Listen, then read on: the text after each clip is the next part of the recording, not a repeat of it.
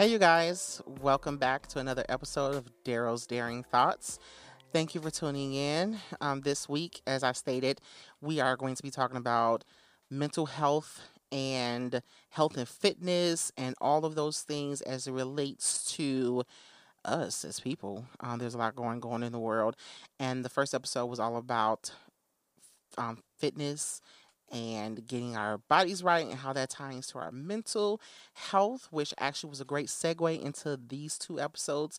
This is a um, part two, uh, two part episode, and we're going to be talking about mental health uh, specifically in the African American community. So, just real quick, while you're listening to this podcast, I want you guys to understand that I'm going to be as transparent as possible about myself, my life, my situations, what I view in the world. And I just encourage you to also be transparent in your thoughts and in your daily life. Um, it seems as though transparency has took a back seat in 2019. And I encourage you to be transparent in your life to others, to yourself. Sometimes it's hard and difficult to be transparent. I get it. But transparency, I believe, is what we need to be able to have a better life and better relationships with each other. So just note that when you're listening to this, I'm going to force you to be transparent as I will be with you. And I have a friend here who was um, brave enough and cool enough to come on to talk about that topic um, as it relates to him and his life and pe- maybe people he know in his situations. His name is Brandon. What's up, Brandon? How's it going? How's it going? I'm glad that you came on to talk about this. And this is something that is near and dear to your heart, I know, as well as a lot of people.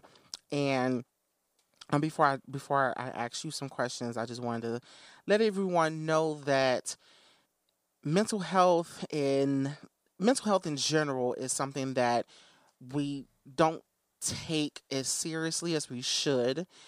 Um, whenever people talk about mental health, they automatically think of, you know, white women. You know that like they're the face of mental health, and they're the only people that have issues, and that's not the case. Everyone has issues, whether it's PTSD, whether it's depression, whether it's anxiety, whether it's you know whatever it is. Everyone experiences it, and but for some particular reason of our own in the African American African American community, it has not been something good to talk about. Um, it seems like just recently, within the last year, more people are coming out and being honest about suffering from mental health issues, and it's a great thing. But I do want to talk about why is it why it's still such a negative trait and looked upon negatively in our community and I did read some things that states that uh, 13.2% of black people in this country suffer from mental health issues. 16% of those have been clinically diagnosed um, with mental health illnesses. So, out of all the people in America, 6.8 million have mental health issues that are African American. 6.8 million African Americans suffer from um, mental health issues. So, Brandon, I wanted you to come on for a couple of different reasons, but I know that this is something that you specifically told me you wanted to talk about. And so, why is this a topic that's near and dear to you? Um, well, for one, it's something that's right now is like pivotal in the millennium times. Uh, everywhere you look and turn, someone is dealing with a mental health issue. Um, which you have stated PTSD, anxiety, depression, so on and so on. And um, at the age of 26 and being a young dad, I feel that I can empower other young dads at the age of 26 to, you know, teach them how to get over it and begin to even talk about it. Because also, um, statistics shows that you know the heart rate i mean not heart rate i'm sorry uh, heart attacks in african american males are at the age of starting at the age of 20 up to 25 yeah. 26 because of stress because of anxiety because of ptsd because of just you know depression and everything like that and um, no one knows that and uh, definitely the millenniums of today don't know how hard that is and when it hits us we don't know how to recognize it So you said that it's something that you can help people with. How can you help people with that? Um, being able to become Is it something that you've experienced? Yes. Okay. Yes. Uh, I've experienced anxiety, uh, and it's rough. It's rough. Um, starting from let's see, when I began, when I noticed that it was a problem, I noticed the change in my behavior. I will wake up feeling sad, not knowing why. I would have a a lump in my throat. I would have a uh, uh, uh, it felt like a a headache times 10 almost like a, a band is wrapped around your head multiple and multiple and multiple times Mm. to where it's like it's hard pressure against your temples and everything like that and i never understood like where these feelings coming from like you know I, I went to bed happy you know why am i waking up sad why am i waking up overthinking why am i Right. scared why am i thinking about things that is not even to come yet and um, I noticed the pattern. Every day it got worse. It got worse to the sim- simple fact that I, my emotions became very vulnerable um, by l- music I would listen to. Mhm. You know, if I was listening to gospel music, I would break down and cry. Right. If I was listening to secular music or whatever the topic may be, like I would think about this. So it was like I was I became a walking emotion. Mm. Um, and I began to feel like my body, my mind, my soul was crying out for help in ways that I couldn't, you know, figure out why. okay. And that's when I took the step to um, go to the Anxiety Treatment Center of Greater Chicago over in the South Loop and um, actually like get some help and understand Right. why I was going through the things that I was going through. Right. Well, thank you for your transparency and providing that information. I really appreciate it. One of the one of the um, thoughts that people have about anxiety, for for instance, is that it, it it only happens to people when they're in their lowest point. That's what people feel, but that's not for you, right? You've you experience it when everything is going great. Yeah, I experience it when everything is great. You know, um, it's not what people fail to realize. Anxiety is not only a DNA uh, in your genes type things. It's a taught thing too. Like g- being a child, how parents, uh, overprotect, uh, overprotective parent, mm-hmm. they can install fear in a child. So when that child grows up, because it's been sheltered due to fear, when it approaches fear, it's not going to know how to react to it. The Mhm. first thing it's going to do is panic. right. Panic causes your heart to race. Your heart race goes into sweating, and pa- so it, it becomes like a domino Right. effect or whatever. And a lot of people don't understand Right. like that's where it stems from. Um, Right. PTSD come from traumatic experiences Yeah. and stuff like that. So when it goes unnoticed, it creates this bombshell of just like open emotion. Right. I've experienced PTSD. Um, I've also experienced, I believe, sometimes me, I mean, I'll just be honest, sometimes I confuse depression and anxiety um, because sometimes I, f- I don't, it, it feels the same to me depending on what the situation is. Sometimes I'm depressed about a situation and it causes me to have anxiety. Right. I think that's what it is, or sometimes I have I'm I'm anxious about something and when it doesn't go through, then I get depressed about Mm. it. So I feel like depression and anxiety kind of go um they're brother and sister in yeah, a way. and actually uh, doing research because, like I did, like I say, I um I study this as well. Like I do research on it, so it can help me better understand. You know, um, and that helps for people to, who can't go to a psychiatrist and pay Mhm. money to, you know, help understand. Like you can Right. also look at videos online on, on YouTube and download PDFs about anxiety and, and learning how to deal with it and where it even stems from. And what I learned was, and I'm going to have a hard time pronouncing it, but the am anglomat it's, it's part The of your who? brain. I look, I can't pronounce it to save my life. Um, it's a part of your brain where you have more abnormal uh, brain cells that represents Yes. your fear and everything like that. It's and I know what you're talking about. Yes, so I have more so abnormal brain cells than I have normal brain cells. So that helps me recognize, okay, there's an imbalance of hormones right there. Um, so it depends on just where, like, what triggers what. Uh, for prime example, when they saw us, when they see us came out on Netflix, hmm that was it came out during a, a part of the time where I was just in a deep, deep anxiety depression and Mhm. I watched it and I became like the most It made you worse. it made me beyond like it like I cried for hours. Like I was upset because it triggered a part of me that, you know, it made me look back when I was a kid okay. and stuff like that. So it's just it's like a domino effect. One thing I've noticed about having friends and people in my life that suffer from, you know, depression, anxiety, or some type of mental health um, crises, I feel as though I sometimes I don't know how to be a friend to to to um to, to people, and I'll speak to you specifically because um we've been friends for some years now, and I don't know how we've had we've had like some little falling outs right? and so you know and it's not something that was particular that something either one of us did it was just it just felt weird and Mhm. i feel like now understanding some of the things that you've gone through i feel like your anxiety probably played a part in some of those things Mm. but it's like sometimes I don't know how to handle it. Like I'll like like I'll text you. What good morning, Brandon. You know, good morning. This well, how was your day? What are you doing? What's cracking? And he would not text me back for like two days. I'm like, okay, is this is is he's going is he going through one of his moments?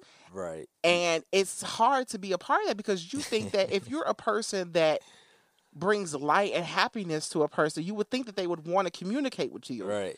So then when they don't communicate with you, you think that maybe you're the problem. So then you take it personal and then you text them back, well, fuck you then. I don't want to talk to your ass anyway.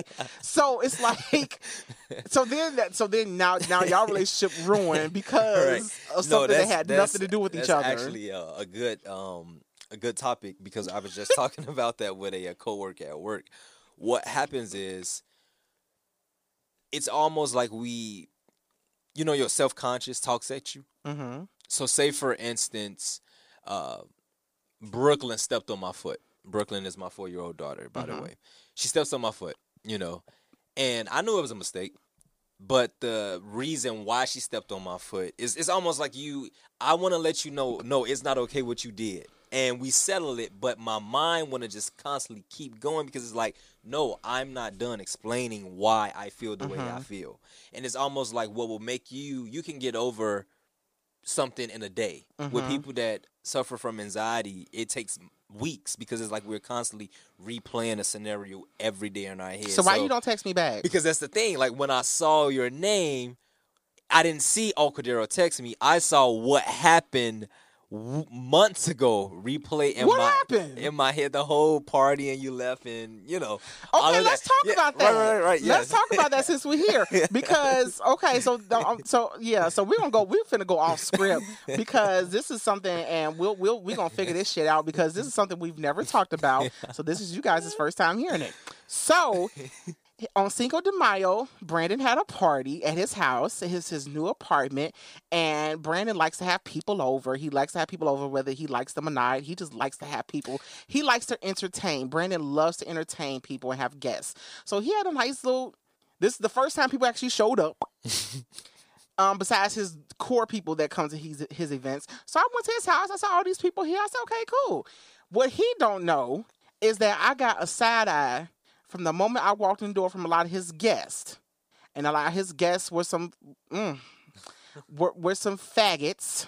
I can say it because I am one, so I can say it. So a lot of them sissies was over there side eyeing me. Why I don't know. Every time I he has a function and it's the gay and some gays is there, they always side eyeing me. I don't know why, but that you know people just side eye me. So I'm there. I'm like whatever. Ain't nowhere to sit because I got there late, so I'm standing up. They already have started partying with each other, so it just felt like I was intruding on something. So I'm playing with his daughter. I get side eye because Brooklyn runs and jumps in my arm.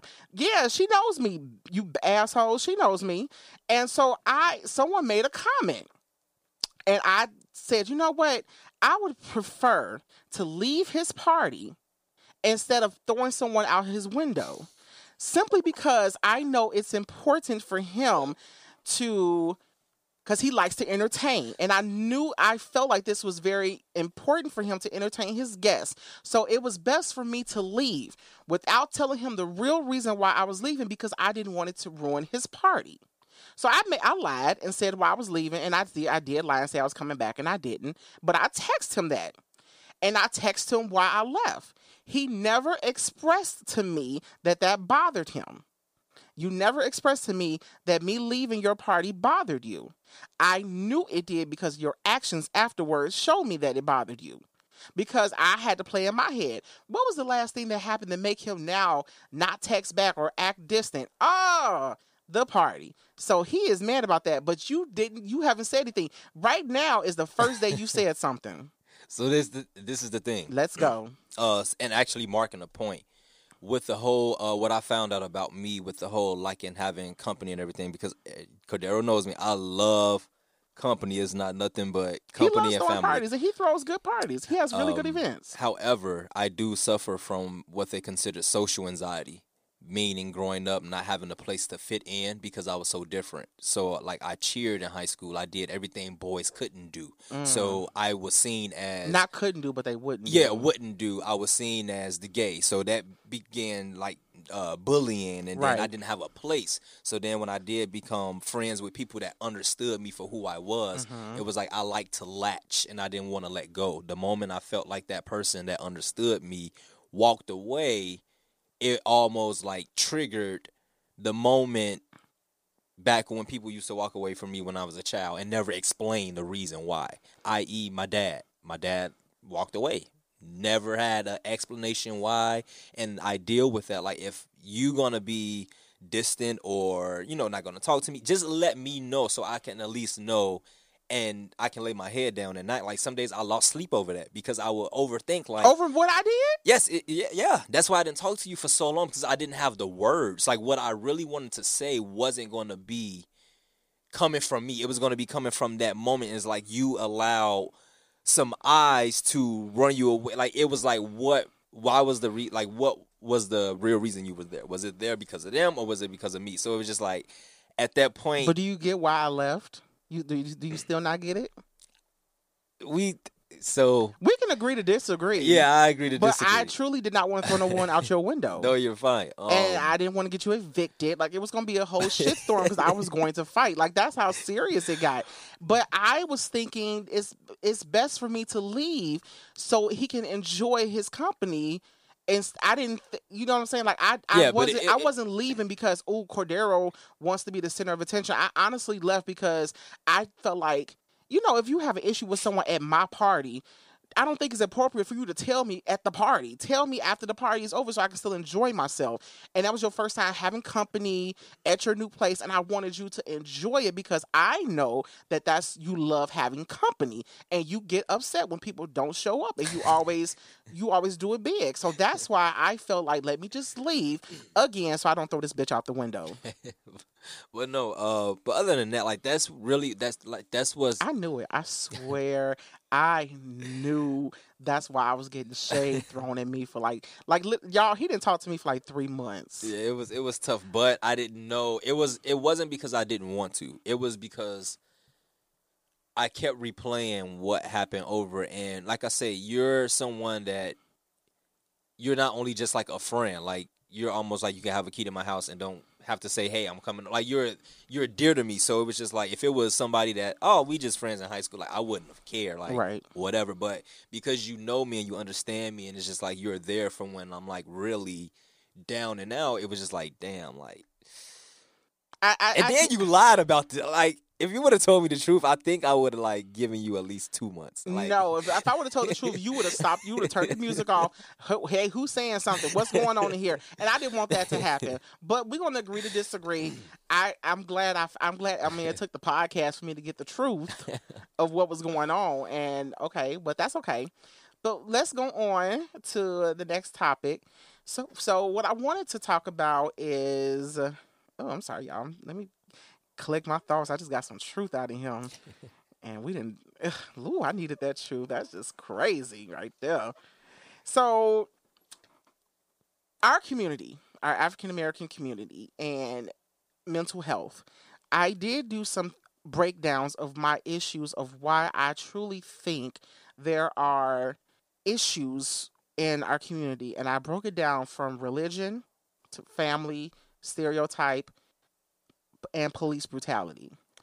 You already touched on the stereotype um, part of it when you were talking about when you were a cheerleader and how they how guys treated you but just because you were a cheerleader they, they automatically thought you were gay and they bullied you and things like that so we talked about the stereotype portion but i do want to talk about um, the religion religious um, portion of it because i was having a conversation with someone recently about why they asked the question. They said why are black people so clingy to the bible? And what i my issue with that is in our community it seems as though if you there's no such thing as depression and anxiety they take it to the lord in prayer Right. that's the thing. Take it to God in prayer. There's a whole damn song about it. Take it to the Lord in prayer. Leave it at the altar. Walk away from it. Get in your word. You know, you don't need no mental health doctor. Doctor, you know, God is the doctor of all things. You know, He's the prescriber. He will heal you. You know, that's Right. what we've been taught. Told. Yeah. That's what we've been told. That's what we've been taught. I've never heard anyone get up and do a testimony and say they went and saw their doctor and they helped them through their mental health crises. They it's always about religion, and I honestly think that that has done damage to us. Yes. Um and I can speak highly on that. Being brought up in church, um the word church within itself and religion is just two things that they stamp on us as if they stamp on you need a degree and diploma to graduate, you know. So it's almost like we're brought up knowing that if I don't go to church or if I don't attend church, I'm automatically going to hell or whatever like that. And um, nowadays, it's just it it's damaging to those that are really hurt Mm-hmm. because not saying that I don't believe in God, I do with all my heart, but sometimes I can question the saints and say, well, at this moment I really need to hear his voice. They say talk to God, you know, like I really sometimes I really need him to talk back in a verbal mm-hmm, way and not mm-hmm. through a subliminal message or through a song or mm-hmm. through a Bible verse. And they're so quick to throw that. And I I made a status on Facebook before and I said it's a shame that we pay strangers money to talk when we have free listeners around us every day. Hmm. And it's just like we can pay Dr. Phil and Dr. Chemistry to talk about our problems, but it's like uh, we have your mom, we have your mom, and we got dad, and we got grandpa, and we got grandpa, we got cousins and aunties. But it's just like, where are they? Like the last time, my mom told me to talk to Jesus. When I when I made that status, she told me to talk to Jesus. I think the problem also comes from um it's it's it's embedded in us and I th- I personally think it goes back to slavery because when we were slaves when when when uh, blacks were slaves the only thing we had was the Bible. Mhm. They wouldn't let us read. They wouldn't let us do anything else. Everyone just had hymns and that's how hymns were created and people started singing and I think everyone only relied on their faith hmm to get them out of that situation, to get them out of that. And I think because that was so embedded in our in, in Christianity and with African Americans that you know all we have is faith to get us through.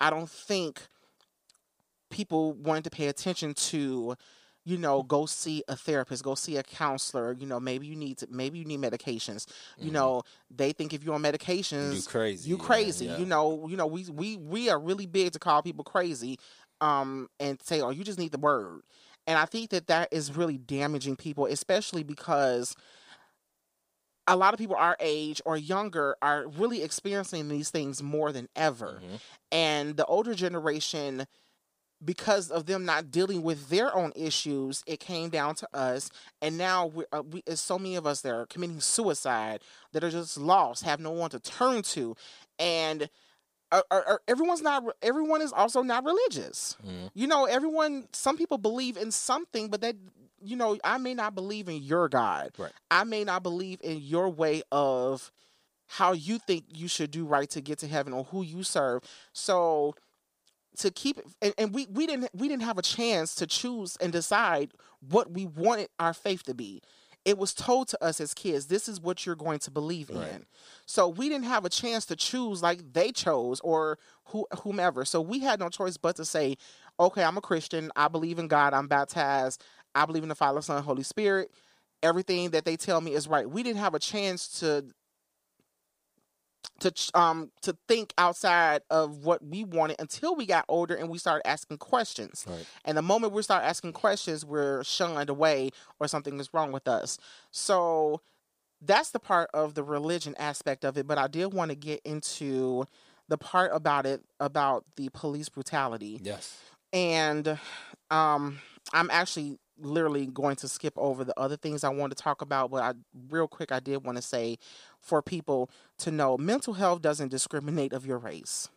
You can be uh, African Americans have had uh, we we we've had lack of knowledge of this, and we have moments we don't trust doctors. We've been improperly diagno- diagnosed because of our race, and it's a lot of things that have happened that have hindered us to really get the seek the mental health that um treatments that we deserve.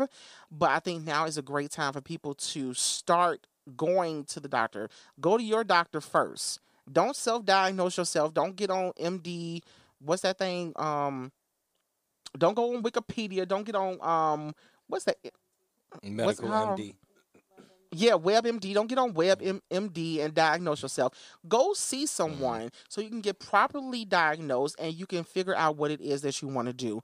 But one thing, men, uh, police brutality, I truly believe, has caused a lot of us to have PTSD issues. Um, anxiety and depression. I know uh, plenty of black men and women who get pulled over by police who instantly cry, instantly get Upset. upset, And instantly just- have PTSD issues. I know you can talk about it, um, but I know what I can. Um, it, it's it's depressing. It's depressed the hell out of me. It's really depressing, and it's scary because you don't know why you're getting pulled over. I can they could just be flashing lights for me to get out the way so they can go past me, and I instantly Mhm, start sweating because I don't know if I'm finna die, honestly. And I know you can speak on that. Yeah, um, one evening, Sunday night, coming from my mom's house, we were having family dinner. I was dropping my grandmother off. It was eleven thirty at night, and uh, she lives on a main street. but at that time, there was no traffic. But as we were pulling up, it was a weird guy like in the bushes of her home. So it started her, and it, it was she was afraid to get out the car because we don't know what that guy was up to. So we just sat there for for a few minutes and uh, coast the scene or whatever like that with us sitting there with my hazards being on and a seatbelt, everyone's in a seatbelt and everything like that. A uh, detective cop uh, pulled behind us, came to the window, knocked on the window, um asked for my license and registration. I instantly, uh, you know, it's my first time being, not my first time, but I know how it goes. I'm a clean guy. My car is clean. You're not going to find anything on me, whatever. But for this particular reason, something told me, do not roll your window down. So I said, okay, well, uh, what am I rolling my window down for? He's license and registration. I said, okay, well, what am I rolling my window down for? So my grandmother, you know, getting a little bit tense, she asked for my ID. I give him my ID. They began to racially racially profile us. Uh, began to ask me, did I have anger issues? Was I licensed to carry? Was uh, Brooklyn, which at the time was in the back seat of the car, was that my child? Um, just everything asked my grandmother to stop step out of the car and got her ID and I was I started getting getting furious. So I told my grandmother you know stay there. Like you're not going nowhere. And they was like ma'am if you don't go in the house we're gonna I'm like no she's gonna stay right here. Her house is right here. She's gonna stay right here. You don't have to give them your ID or anything. So I proceeded to call my mom and um they just kept kept going on where, where we can take matters further as if they were like threatening me or whatever. And they were just like having a ball. Like they were laughing about it. They were joking about it. And like here it is three African Americans, me being the only male, they're trying to work me up to give a reason to do whatever, trying to get my grandmother to go in the house or whatever, take her ID and threaten her and stuff like that. So by the time my mom got there, uh, they gave me some type of citation and then she uh, they rolled off and was laughing and stuff like that. And from that moment on, this is why my license is suspended because I never paid the court fee to get it, you know, uh, renewed because I felt that that was wrong.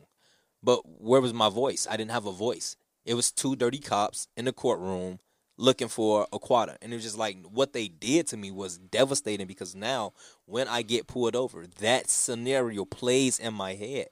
And I get real tense with the police to the point where if I began to talk, I'm going to get mouthy. And it's going to get disrespectful because it's just like, you have no legit re- why are you pulling me over? Right. You have no legit reason. And it's always the the ones that have the leaders. It's always the the partners of the black cops.